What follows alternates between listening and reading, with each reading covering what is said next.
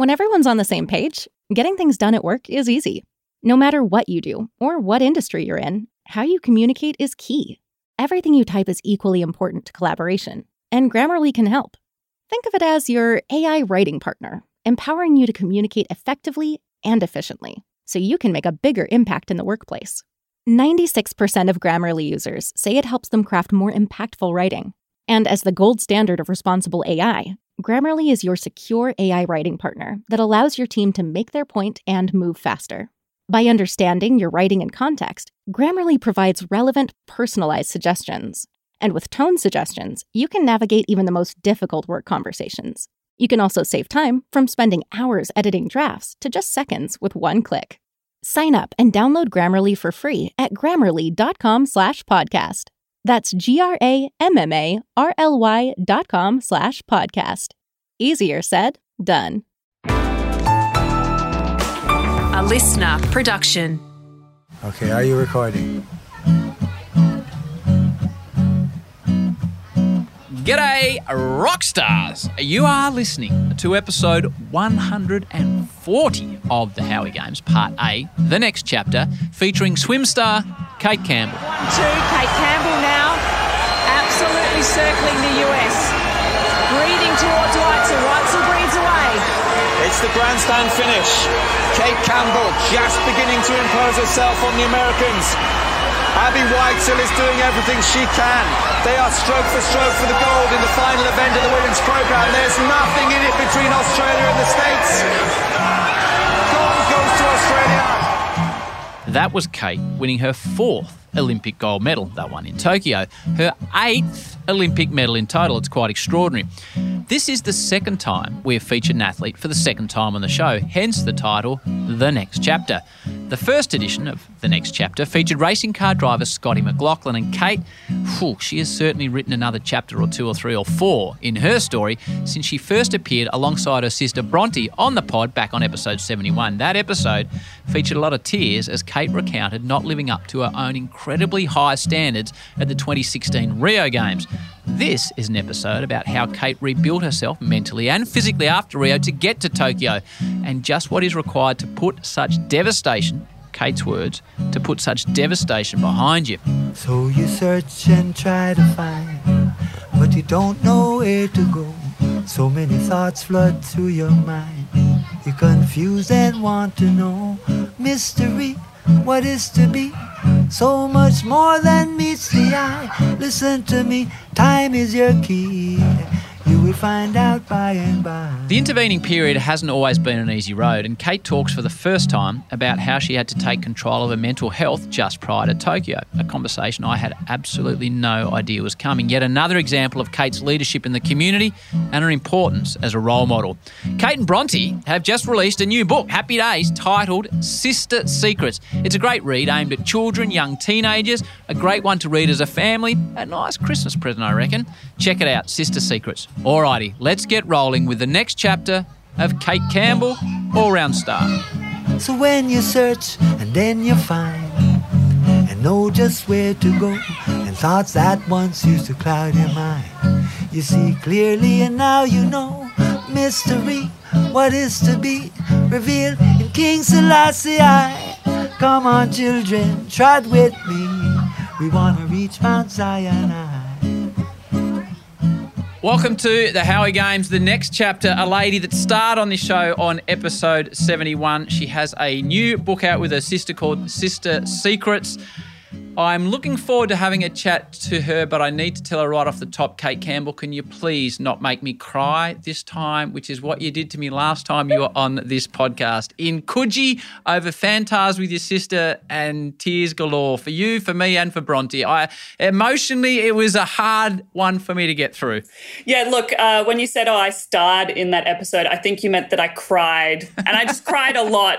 Uh, you got me at a, at a really vulnerable time, Howie. I just moved to Sydney. Um, my partner was just going back to Brisbane. I was very tired, and Yes. it all just came out. So, um, look, I, I'm very sorry to do that to you, but I think that we're in for a really good show today. I hope so. I, it's been one of the most downloaded and loved episodes, and so many people got in touch with me during the Olympics saying, you know, we're cheering for Cate, and we've we've heard her story on the show. Before we get to the Olympics and COVID, etc., Sister Secrets, congratulations on the book you and your sister have done. Tell me what it's about and what was the motivation behind it, and what do you hope it can achieve, Cate? You legend. Yeah. So actually, I, we kind of decided to write it. I got a message on Instagram. It's how all good stories begin isn't it? Yes. A message on Instagram uh, from a teacher at a high school. And she said, Oh, uh, just wondering if you uh, and Bronte had a book. I've got some young adults and uh, they really love swimming and they love sport, but there don't seem to be many books on females or, or Olympic sports. And I thought, Oh, no, she's probably right that there aren't. Um, hey, Bronte, why don't we do a book? and we're going to have a little bit of time after the Olympics. So uh, why not do a book? And that's kind of where the idea started. And, and this is aimed at more sort of teenagers and young adults. And it kind of goes through our journey and our story, even though we have been through the same experiences. We've both had quite different uh, takings from that. And it's about uh, finding your individuality, your voice, uh, even when people are trying to pigeonhole you in, in separate ways, and then learn, learning to complement each other, learning to lean on each other. Uh, it's, it's been a really enjoyable process, actually. I have read it. They sent me the uh, initial draft of where you're at at the moment. Um, I can't recommend it highly enough. People should read the book. It is called Sister Secrets, Cate and Bronte Campbell. It is a cracker for anyone with young people out there trying to achieve some success in their lives, which is hopefully what this podcast is about as well. All right, Cate Campbell, I'm going to play you some audio, and it runs for about two minutes. And it comes from the last time you were on this show. It is, I think, important to go back and listen and then we can frame the discussion about how your three years has been since you joined me on the Howie Games. Are you ready to listen to yourself? Oh, it's probably one of my least favorite things, but let's gonna, do it. I'm going to make you for two minutes. So, a really tough question, which this show doesn't typically do. What are you doing, or what have you done mentally that if you're in that position again, say Tokyo, that'd be the next Olympics, that what happened last time doesn't happen again? And how are you going to shut that out of your mind that it happened last time? It's a brutal question. It is. And there will always be that fear because you, you, are in a position where you're vulnerable and, and fear is a, natural response. But I had spent so much of my life um, seeing value in myself through the eyes of other people and often to do with my swimming achievements. Um, that I've kind of had once once I hadn't achieved things and people still saw something in me, I was like, oh, maybe there's a little more to me than than the person in, in the swimming pool. And so I've stepped back and I've I've kind of I've identified some key values and, and things that I can take into any situation that are not outcome dependent. So when I went into Rio, my self-worth and my value in myself was dependent on me achieving a goal, um, which was an Olympic gold medal, because that's what everyone else wanted from me. And that's how I saw value in myself. And there was only one way to do that was to win. But now when I go into any situation, what do I value in myself and what do I value in other people? Um, I value kindness. Am I kind in every situation that I go mm. into? Can I be kind to the people on my team, to my competitors? Um, can I be kind to myself? Um, I value bravery. Can I go into a situation and will I be brave? And standing behind a starting blocks at an Olympic final is one of the bravest things you can do. So it was three years ago, Cate Campbell. what do you reckon? Yeah, uh, I think that I lived up to the expectations that I have of myself, and it's a really wonderful feeling. Brilliant. Congratulations on your Olympic campaign. Um, some tremendous success, both in the pool and obviously as a person. A bronze medal, two more gold medals, eight time medalist at the Olympics now. But before we get to the Olympics, we had a conversation ooh, 14, 15 months ago about about podcasting. Actually, we had a chat, and I had a brief chat with you then about how you were dealing with COVID and how that was affecting your preparations. When did you start to realize that this situation that the world is still in was going to affect your training and then potentially affect your great dream to get to the Olympics in 2020, which of course never occurred? I felt it affect my Olympic dream from the moment that I heard that the Olympics were postponed. Right. Uh, How'd you get that news? I actually got it in a text message. I was standing in line at, a supermarket and I looked down at my phone and we'd kind of heard little grumblings that there was perhaps the the fact that the Olympics were going to be postponed. And I, and I looked down and it's one of those flashbulb memories where you can remember exactly where you were. Um, and I, I, immediately called uh, my coach Simon and Bronte and we all just got together. But uh, I really felt because in that text message, it also said we've lost all access to all training facilities. Uh, Australia is going into a lockdown. And so it really slammed the brakes on all the momentum that we had been gathering and building in. Uh, this this Olympic preparation uh, for last year was the first time that I'd kind of really focused on a four year preparation as opposed to a year by year trying to be the best and, and, and maintain being the best in the world. I'd kind of let let that standard slip so that so that I could uh, be at my absolute best for July 2020. As we now know, it ended up being July 2021. So I and and I felt like all of that just kind of ground to this halt and everything stops. And when you're in the world of elite sport, you get used to constant movement all the time. There's always the next thing, there's always the next training, but we we were out of competition uh, competitions. We were out of training facilities, and I and we were about to be scattered all across the country as we went back to respective uh, home states for lockdown. So I really felt in that moment that something drastic had happened, and uh, we we spent eight weeks in complete lockdown, so didn't get in the water for eight weeks, which is the longest of kind of my my whole life, really. Uh, how was that for you? How was the eight weeks? to take me through the mm. the stresses of that Olympics hanging over you, and you can't do what one you love and what two you need to do to prepare. You, it was kind of you were stuck in this in, in this awkward point where you want to keep driving and pushing forward, but now you've got 18 months to an Olympic Games, not six months. So you have right. to pace yourself. But then also wanting to take a rest and take a break because mentally you're flat and you've got no motivation to push yourself forward. So you, are kind of wrestling with with two sides of yourself. And uh, we set up uh, sort of Zoom spin bike sessions three times a week so we could get on a spin bike and, and still be part of our squad three times a week. But we were kind of scattered all around Australia, and that was our, our main contact. And um, it, it was it was scary not having a, a clear goal to focus on and people to surround yourself with. You know, swimming's such an individual sport, but I really learned during that time how much I rely on the team environment uh, and the squad environment. So uh, I was staying at a house with four housemates, so I just bullied all of them into doing exercise with me. Because I, didn't want to do it by themselves.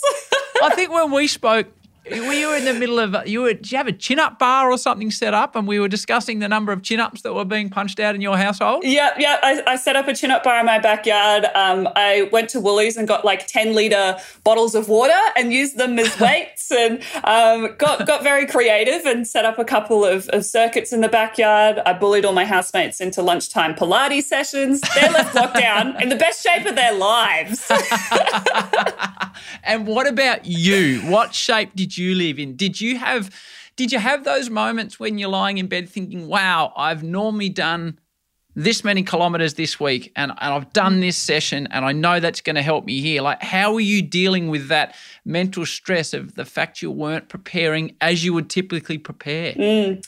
I think I was in a perpetual state of frustration because Yeah. I went from being in the best shape of my life, honestly, the best shape I've ever been in. Uh, injury wise, I'd had a really good run. Uh, training wise, I'd had a really good run. Competition wise, I'd done a lot of competing at the back half of 2019. So I was in the best physical and probably mental state that I've ever been in. And I just watched that slip away from me just day by day because it's it's an unrealistic expectation to think that I'm going to maintain that level of strength and fitness and conditioning when I'm used to spending 4 or 5 hours a day in a swimming pool with a squad course. and a coach to keep me accountable and then you're stuck at at home uh, and I just I just watched it kind of slip away and it's um, I've been chasing it ever since. Right. So when you come out of it, talk me through. We'll get to the games. Talk me through your lead up and the preparation and and how you gathered it up again, Cate, physically and mentally. Yeah, it was. Um, I'm just going to put a little side note in here, Howie. Please do. Um, I'm going to disclose something that I haven't told anyone. Um, I'll I'll probably be sharing it publicly in the next couple of weeks. Um, but because because it'll have been shared publicly, Yes. I, I'm I'm happy to to chat about it now. Um, Okay. But just yeah, it's just a side note in there. Thank you. Um, so get, getting back. Um, so kind of once once lockdown ended and, and we were heading back to to training and uh, we we knew that there was an Olympic starting date. Uh, at this point, you kind of you take everything with a little grain of salt, but at least we we've got somewhere to go. Um, it was incredibly challenging. I faced uh, physical challenges. Uh, my body, uh, which I've been ignoring uh, all the signals it's been sending me for many years, uh, really liked the eight weeks out of the water. It was like, oh, this feels really good. Um, you know that swimming thing that you've been doing for all your life? That makes us feel really bad, and we don't want you to do it anymore. so, it just kind of like threw up all these red flags for for for me to get into. Um, but kind of towards um, sort of July and August, I uh, was diagnosed and suffered quite badly from depression, and it's something that I have. You know, really struggled to come to terms with that. It's something that I went through, and it because I'm used to being okay or I'm used to being able to push through things. And uh, I have always been a big advocate for mental health, and I've never thought badly of anyone or judged anyone for coming forward with their mental health struggles. But suddenly, when it was my turn, I couldn't have that same kind of compassion for myself. So I was kind of fighting on two fronts. I was fighting my body, which didn't want to get back in the pool, and my mind that had probably just kind of taken a, a really big hit and was coming to, to terms with with how to to manage that and and get over it. Um, I, I started uh, working with a clinical psychologist, and uh, it was a really really challenging moment when I decided that how I was feeling was not not okay and that I needed help. Uh, but it was almost a relief to go in and start getting help. And the, the, the way that I kind of rationalized it in my brain was I was like, you, have to view this because everyone says you have to view uh, mental health or mental ill health like you would a physical injury. Yes. I'm like, I'm just going and seeing a physio for my brain. It's okay. Yeah, and that's kind of the the the rationale that that I took when going in, and um, I think that it's it's really important to be able to to do the, the the work and the skills that that the psychologist gives you, and I was really really willing to do all that work. Um, however, by the time it came round to Olympic trials, so this is um, kind of June 2021 things were still not right and I'd done everything in my power to make sure that I was in the best mental state possible and Describe. and I'm sorry to hear that you went through that. Obviously, thank you. describe what was not right, if, if you can if you're willing to share that, what, what wasn't right for you, Cate? So I'm usually a pretty happy, a pretty relaxed Yes. person. Uh, that that is my personality. But I Bubbly, smiley, vivacious would be the words I would use. exactly, except Yep. when I'm crying on your podcast. Yes. Uh, yes. Yes. yes. Um, and I, I felt that side of myself completely slipping away. Um, and I would go through periods where all I would want to do was cry, and my emotions would sit so close to the surface. And I'm not I'm not a big crier. Um, I'm I'm not someone who feels down a lot of the time, but everything in life became an effort.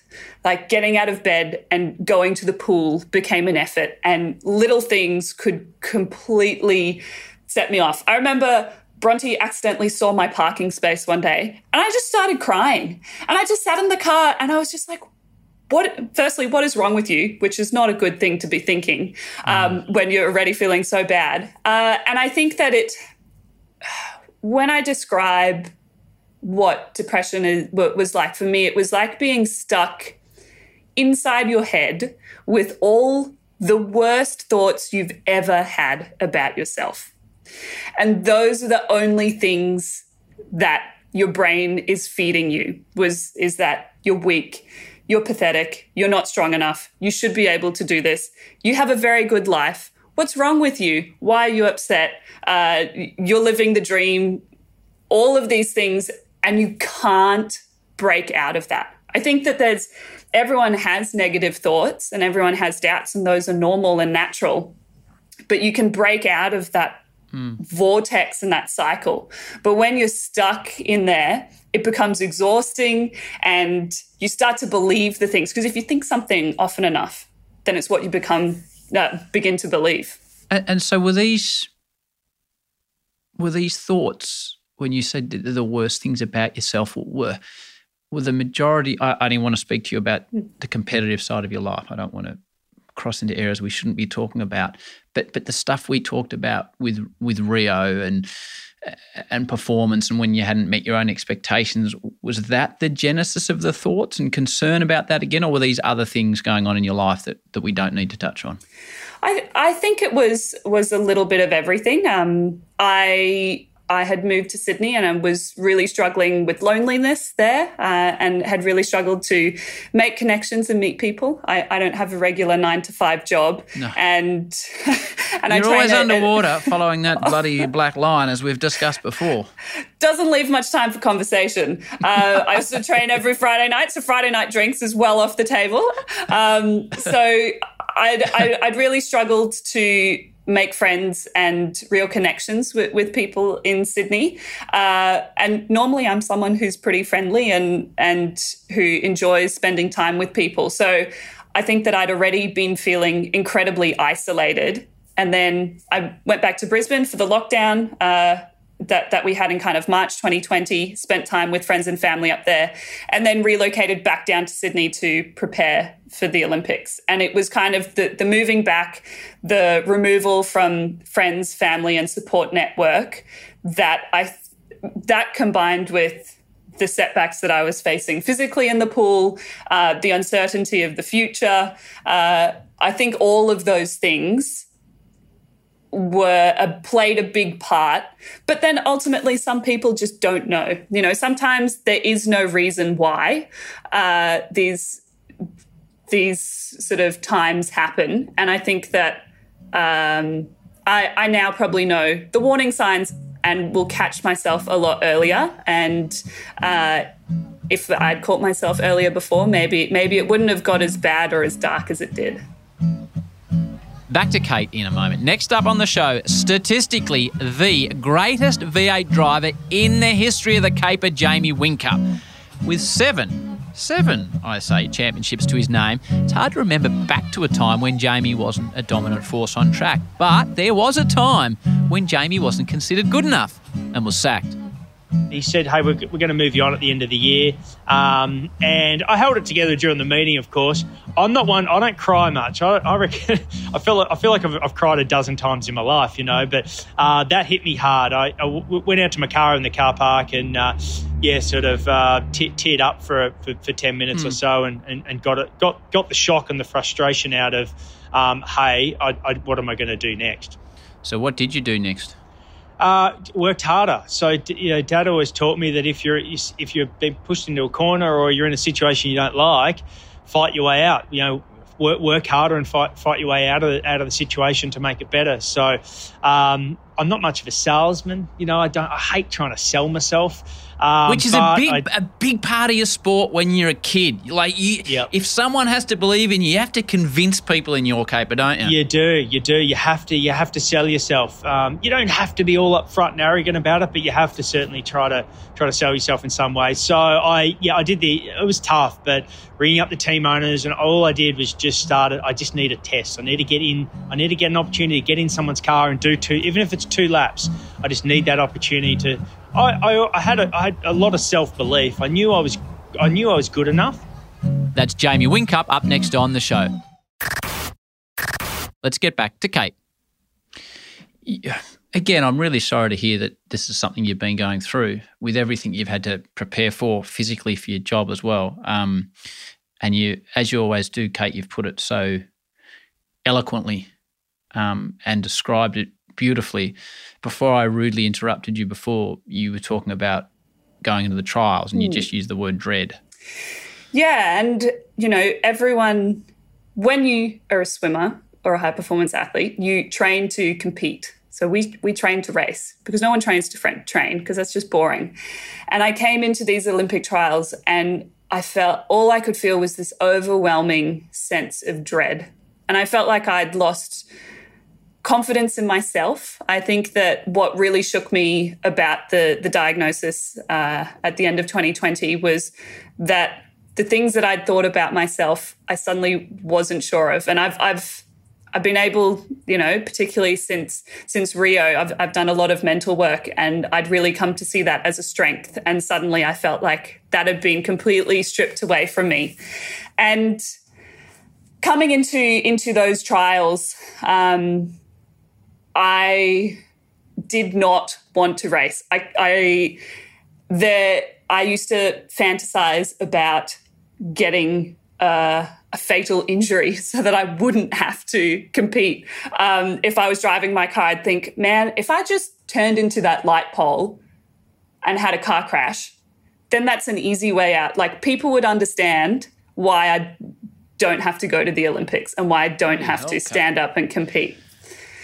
And I kind of, as as I progressed through the trials, um, and I've, I've done a lot of work. I, I still had been seeing um, my psychologist. I'd done meditation courses. I'd been working with a sports psych and using all the tools that they'd given me, but it wasn't enough. There was something deeper that that needed addressing. And I made the decision after I had managed to qualify for the Olympics on, on yes. the last night um, that I needed to go and seek some medical help. And I booked in to see my local GP and um, asked her to prescribe me or asked her to discuss the possibility of, of using some anti anxiety and antidepressant medication.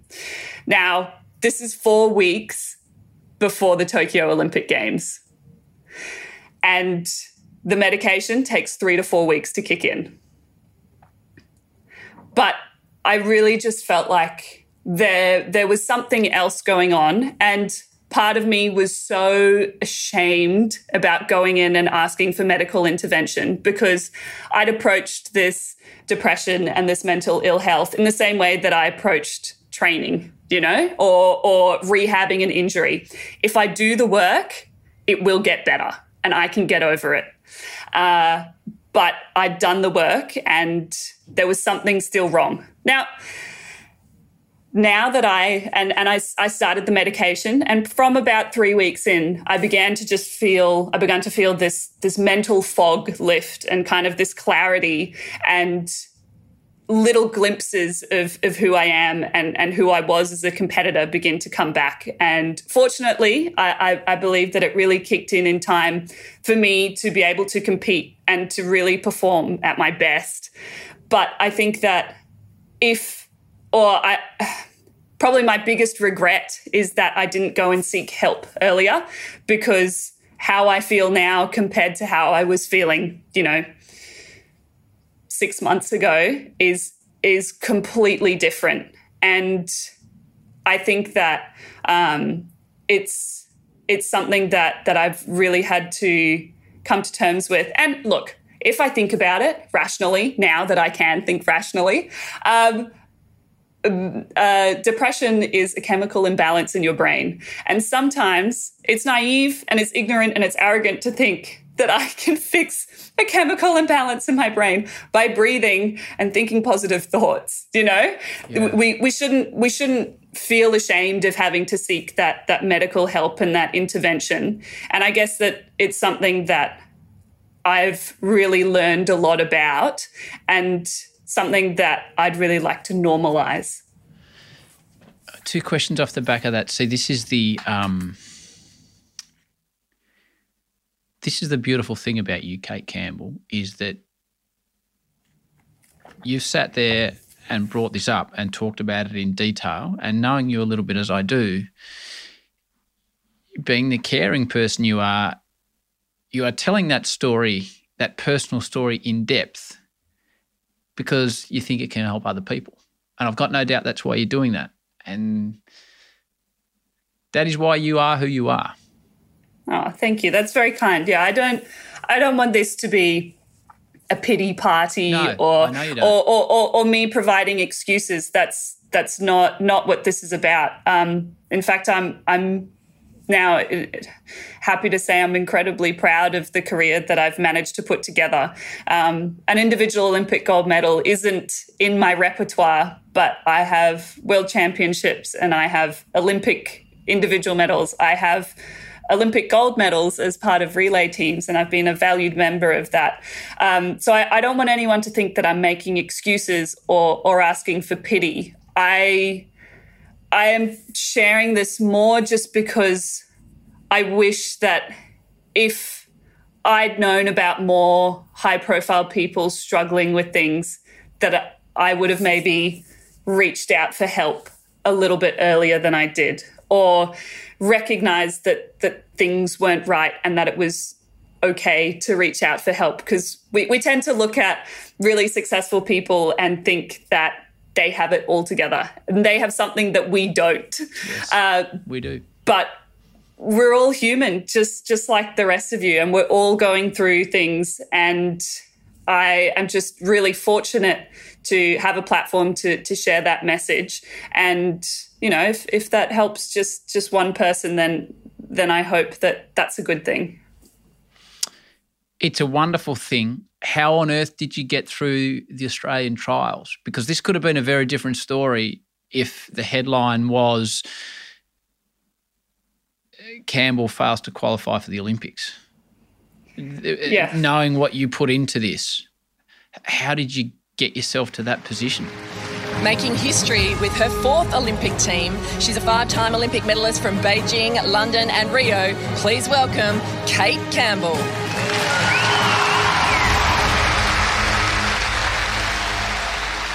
That was probably the most difficult week of my life.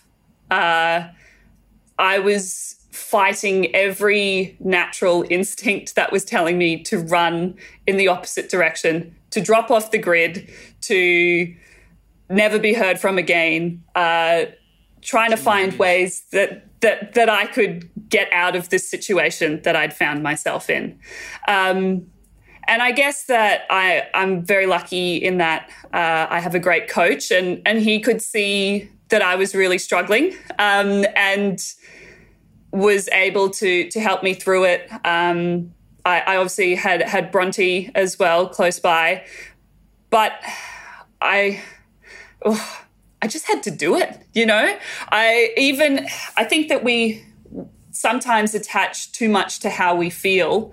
And even though I was feeling all of these things and it was almost overwhelming, I just had to keep going and keep doing.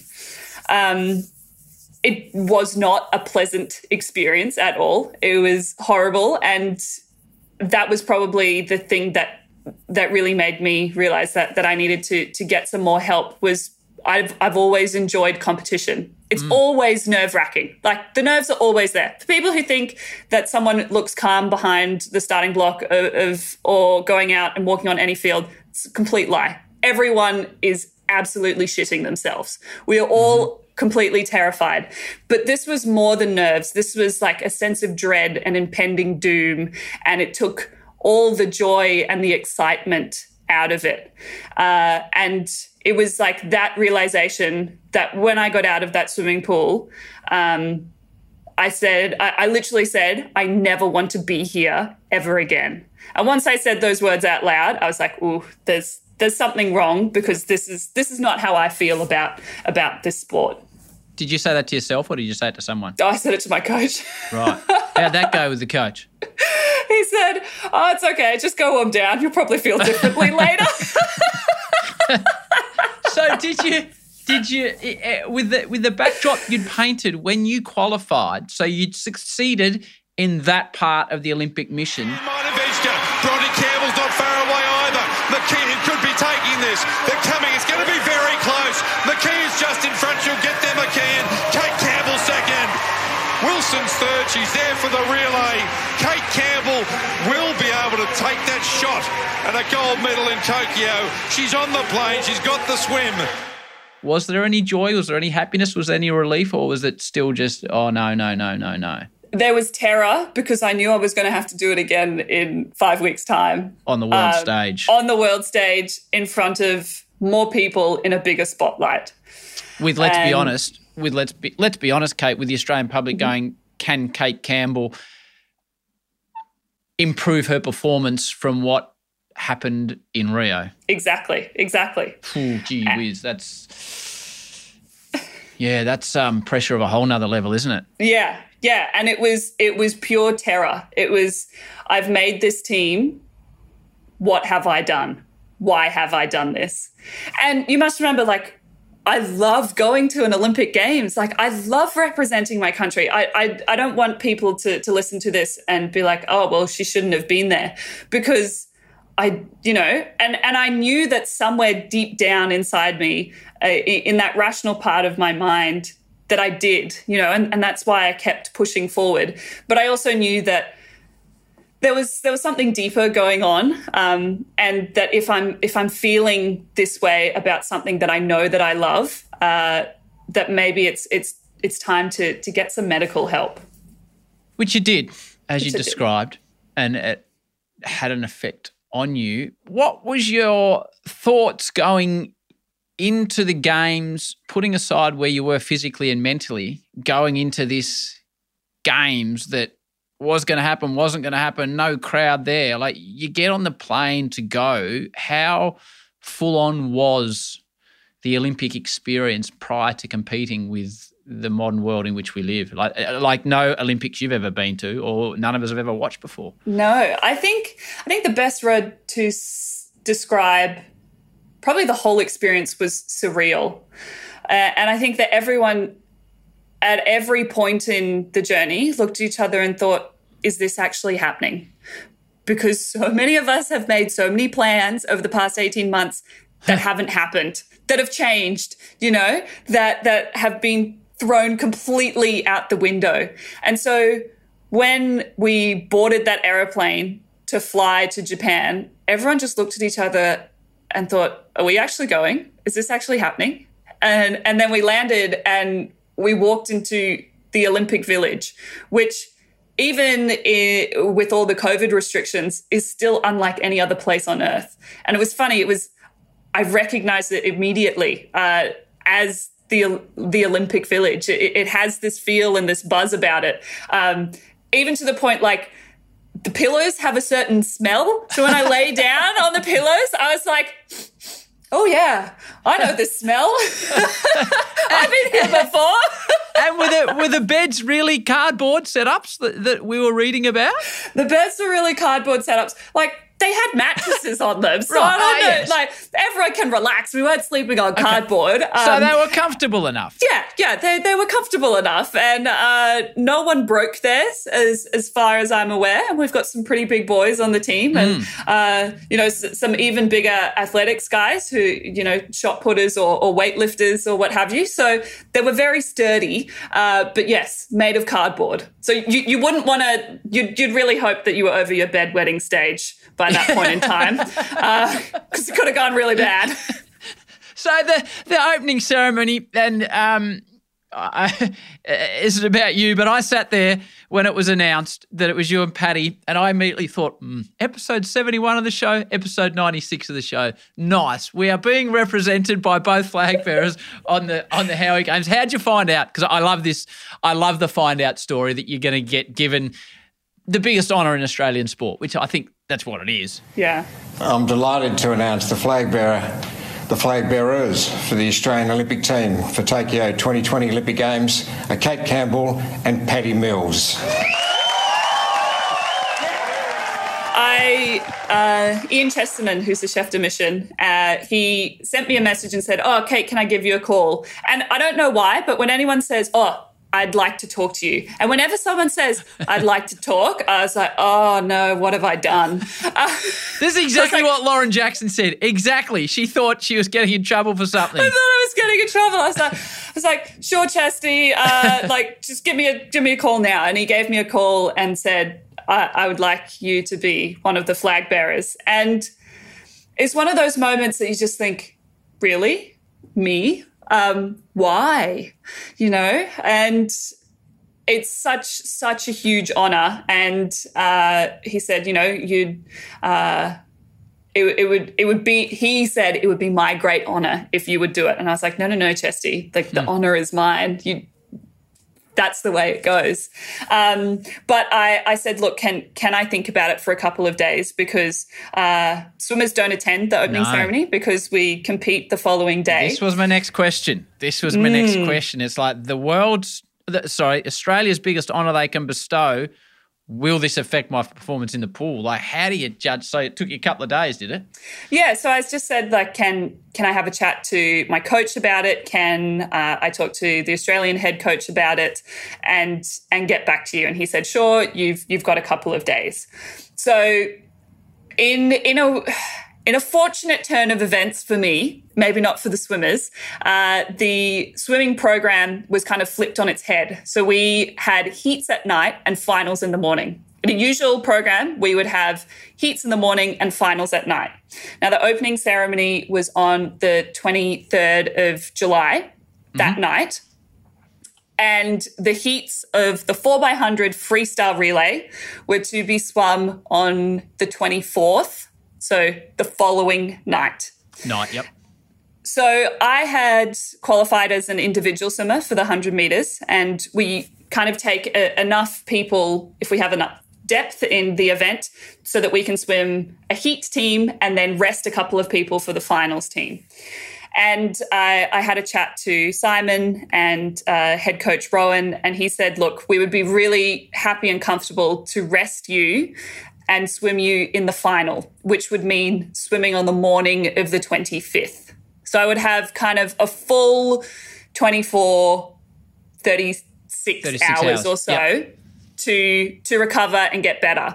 Um, and you know, I mean, and ultimately, and so I, I, I had a good think about it, and they said we're going to get you into the stadium as close to your walkout as possible. As soon as you finished, we're going to put you on a bus and get you back to the village, and it would it would be maybe a four hour commitment, which is is what it ended up being. Uh, R- Rohan Taylor, the head coach, then went uh, to Kmart and got me a little chair, so that at every point where we stopped and waited, I sat down on my chair to rest my legs. I read about this. I, re- I wanted to ask you about that. So that wasn't just uh, one of those Olympic rumor stories. That was true. no, no, I, I went along and, and Simon uh, got to come to the opening ceremony uh, with me as, as one of the few officials who were allowed to march. And he was the official chair bearer. So he carried my chair everywhere. Um, it, it, made me feel completely useless. Um, But I can tell you what, by the end of the night, there were a lot of very jealous looking athletes who were watching me thinking she had the right idea about this because it's a lot of standing around. so what what was it like when they announced Australia and you and the great man Patty Mills walk out with your country's flag, Cate? Australia. Australia. Australia. Well, we've waited a long time, like everybody else, and it, have a look how strong that team looks. 63 from so many sports, the whole of the basketball contingent behind Patty Mills and Cate Campbell making a statement here by deciding, yes, I'm going to carry this flag. So these two great Australians at the head of this wonderful team, there is just so much optimism surrounding. So, you know, from- you know, it was almost a really sobering moment walking out into the stadium. Uh, it made me appreciate how lucky we were to be at an Olympic Games. So uh, it had been announced two weeks before the Olympics that because of the state of emergency and, and the COVID situation in Tokyo, that there would be no crowds allowed at these Olympics. But as all the buses left the Olympic Village to go in a convoy to the stadium for the opening ceremony, the Japanese locals lined the streets and they waved and they cheered and they had little signs for us. And you could you could really feel the Olympic spirit and the atmosphere just shining through their faces as they cheered us. And then Patty and I walked out into an empty stadium. Mm. And it was a, a moment where I just thought, wow, so many people have sacrificed so much for us to have this moment. Because part of the joy of an Olympic Games, part of the joy of hosting an Olympic Games is going and being there and witnessing these moments in history. Uh, people in Sydney Yes. still talk about Yes. where they were when they watched an event live or which events they went to or they still have their volunteer uniforms that, that they volunteered in.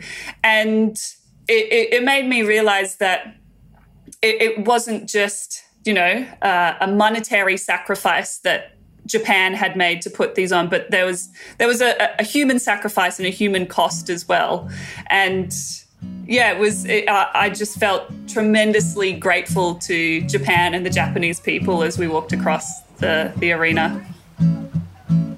That's the end of Cate Campbell Part A. Don't be missing Part B.